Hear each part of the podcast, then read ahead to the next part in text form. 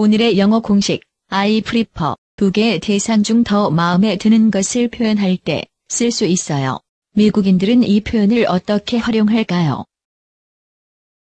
I think when I was younger, I really preferred to work by myself because in elementary school and junior high, you have such a variety of skill levels and effort levels. I think when I was younger, I really preferred to work by myself. I think when I was younger, I really preferred to work by myself. Sometimes they'll just stop in the middle of the tunnel for however long. You don't know why. So I, I prefer walking if I can, um, just because I feel more in charge. So I, I prefer walking if I can, um, just because I feel more in charge. So I, I prefer walking if I can, um, just because I feel more in charge. I mean, when you're paying so much for something, you want to know that it works. And old cars always have problems. I prefer a brand new car to a used one. I prefer a brand new car to a used one.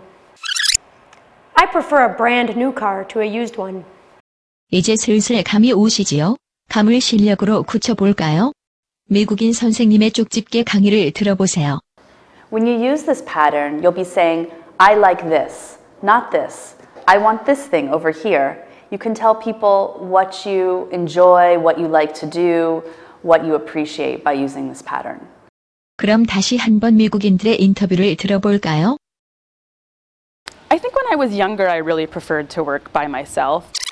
I think when I was younger, I really preferred to work by myself. And so I, I prefer walking if I can, um, just because I feel more in charge. And so I, I prefer walking if I can, um, just because I feel more in charge. I prefer a brand new car to a used one. I prefer a brand new car to a used one. 이제 아이 프리퍼는 여러분의 것. 스피킹 맥스 영어 공식은 계속됩니다. 쭉.